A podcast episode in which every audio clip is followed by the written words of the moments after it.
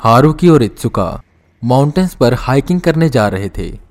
दोनों एक ही ऑफ़िस में काम करते थे और वीकेंड पर हाइकिंग के लिए जा रहे थे। उनके सिटी से थोड़ी ही दूर माउंटेन था, पर ज़्यादा लोग वहाँ जाते नहीं थे।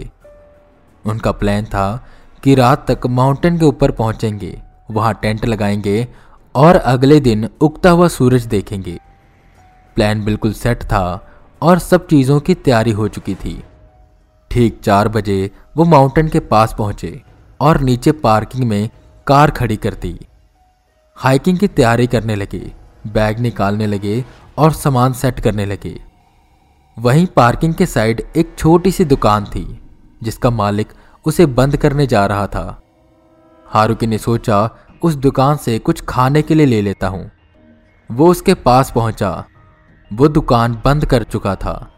हारुकी ने दुकानदार से पूछा आप इतनी जल्दी दुकान बंद कर रहे हो? दुकानदार ने उसकी तरफ़ देखा और कहा, नए आए हो क्या यहाँ? तब तक वहाँ इच्छुका भी आ चुका था। नहीं, हम तो यहाँ पास के शहर में रहते हैं। यहाँ हाइकिंग के लिए आए हैं। हारुकी ने कहा, जिसे सुन शटर लगाता दुकानदार एकदम से उठा और उन्हें अजीब तरह से घूरने लगा और बोला, रात ऊपर बिताओगे? हाँ ऊपर टेंट लगाएँगे और कल उगता हुआ सूरज देखेंगे। इत्सुका ने कहा, दुकानदार के एकदम से हाव भाव बदल गए। वो डरते हुए धीमे से बोला, तुम्हें पता नहीं है क्या? ऊपर कौन रहता है? कौन? दोनों ने पूछा, काली परछाई। इसलिए यहाँ सूरज छुपने से पहले सब चले जाते हैं। ये जिनकी कार देख रहे हो ना, वहीं ऊपर गए हैं। अभी थोड़ी देर में आते होंगे। दुकानदार ने पार्किंग में खड़ी दो कार की ओर इशारा करते हुए कहा। तभी पहाड़ों से कौवे उड़कर इधर उधर जाने लगे। ये देखो, रात को यहाँ इंसान तो क्या पक्षी तक नहीं रुकते। उन्हें भी डर लगता है। तभी वो लोग आते हैं जिनकी कार नीचे खड़ी थी और कार में बैठकर फटाफट चले जाते हैं। इतनी ही देर में दुकानदार ने भी लॉक लगाया। और इतना कहकर वहाँ से चला गया। मेरी बात मानो तो अभी भी मौका है, वापस चले जाओ। सूरज अभी पूरा नहीं छुपा। इतना कहकर दुकानदार वहाँ से चला गया। आरुखी और इत्सुका एक दूसरे की तरफ़ देखने लगे और फिर हंस पड़े।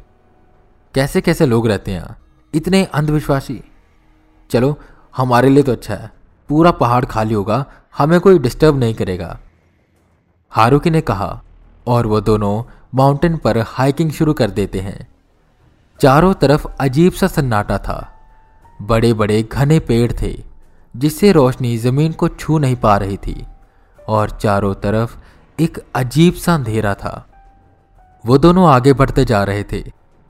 ऐसे ही वो एक छोटे से कच्चे रास्ते के पास पहुँचे, जो बगल से जा रहा था, और उसके पास एक लकड़ी का बोर्ड लगा था। जिस पर क्या लिखा था, उन्हें समझ नहीं आ रहा था, क्योंकि वो बहुत पहले की लैंग्वेज थी। वो उसी रास्ते से जाते हैं। सूरज पूरा छुप गया और वो पहाड़ के ऊपर पहुँचे। उन्हें एक बहुत अच्छी जगह मिली, झरने के पास। झरने की आवाज़, ताज़ी हवाएँ, एक शांति भरा माहौल बना रही थी। इससे उनके मन को शांति मिल रही थी। अपनी रोज़मर्रा की थकान भरे रूटीन से उन्हें रिलीफ मिल रहा था। बॉनफायर जलाकर वो झरने के किनारे बैठ गए और बातें करने लगे। वहीं उनका खाना बन रहा था, जिसकी खुशबू मानो पूरे पहाड़ पर फैल चुकी थी। बातों ही बातों में दुकानदार की बात होने लगी और उसके द्वारा बताए गए काली परछाई की। हारुकी ने पूछा, ये काली परछाई मतलब? जिसका इत्सुका जवाब देता है, काली परछाई, यानी कावा ओटको कावा ओटको कहते पहाड़ों पर रहता है, और वो बहुत लंबा होता है, बिल्कुल काले रंग का। इसलिए उसे काली परछाई भी कहा जाता है। अक्सर जहाँ ये बैठते हैं, वहाँ का पूरा माहौल शांत हो जाता है, और ये कहानियाँ सुनाते हैं। पर वो किसी को समझ नहीं आती। बहुत ही क्रीपी साउंड होती है वो। और लोगों को इनसे बहुत डर लगता है। पर कहते हैं, ये किसी को नुकसान नहीं पहुंचाते। पर इनकी मौजूदगी का एहसास बहुत ही डरावना होता है। हारुकी ने पूछा, अगर वो सच में यहाँ हुए तो? क्या कह रहे हो ये? ये सब कहानियाँ हैं बस, और कुछ नहीं। इत्सुका ने हँसते हुए कहा, कुछ देर बातें कर, वो टेंट में जाकर लेट गए और थकान के कारण जल्दी सो गए। करीबन रात के 11 बजे सब शांत हो गया। झरने की आवाज़ बिल्कुल शांत हो गई। हवाओं की आवाज़ रुक गई। बहता पानी मानो जैसे शांत हो गया था। और कुछ आवाज़ें आने लगी। आवाज़ें फुसफुसाने की। जैसे कोई हल्की हल्की आवाज़ में कुछ कह रहा है। ये आवाज़ सुन हारुकी और इच्छुका उठे। वो टेंट से बाहर निकले। उन्होंने देखा, चारों तरफ़ एक अजीब सा कोहरा फैला हुआ है। चाँद को बादलों ने ढक रखा है और झरने की आवाज़ नहीं आ रही थी। हालाँकि झरना पहले की ही तरह सामान्य तेज था, पर आवाज़ न जाने कहाँ गुम हो गई थी। पर रह रह कर एक आवाज़ आ रही थी। भारी पर हल्की। ये कौन होगा? हारुकी ने पूछा। जिस पर इत्सुका की नज़र उस आवाज़ का पीछा करने लगी, जो कि उनसे थोड़ी दूरी पर आ रही थी। दोनों गौर से इधर उधर देखने लगे कि हारुकी ने उनके बोनफायर से थोड़ी दूर कुछ हलचल होते हुए देखी। इच्छुका वहाँ क्या है? हारुकी ने बॉनफायर के पास इशारा करते हुए कहा वहाँ कुछ हलचल हो रही थी और वहीं से आवाज़ें आ रही थी। वो क्या है? काले रंग की परछाई या काली हवा? फुसफुसाने की आवाज़ और तेज हुई और वो बढ़ती जा रही थी। बादलों ने चाँद के सामने से पहरा हटाया और चाँद की रोशनी ज़मीन पर पड़ी। तो चार चमकती हुई आँखें उन दोनों को दिखाई दी।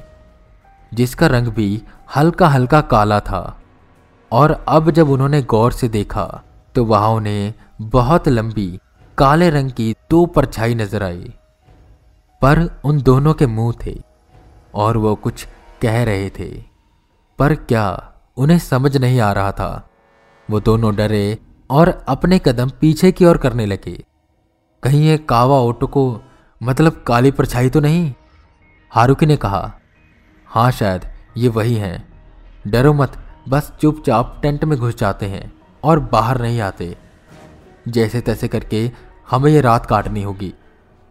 उन्होंने ऐसे ही किया। रात भर आवाज़ें आती रही, जिससे वो सो नहीं पाए। करीबन चार बजे के आसपास आवाज़ें कम हुई और उनकी आँख लगी। सुबह आठ बजे झरने की तेज आवाज़ से उनकी नींद खुली। बाहर आकर उन्होंने उस दिशा में देखा, जहाँ वो काली परछाइयाँ थी, पर अब वहाँ कोई नहीं था। वो सोच में पड़ गए कि जो उन्होंने देखा, वो सच था या वहम। इसलिए वो उस जगह के पास गए वहाँ बड़े बड़े चार पंजों के निशान थे, जिससे ये साबित हो गया कि यहाँ कल रात ज़रूर कोई था, और ये शायद काली परछाई थी। मैं वीके रावत, फिर मिलूँगा आपको एक नई स्टोरी के साथ।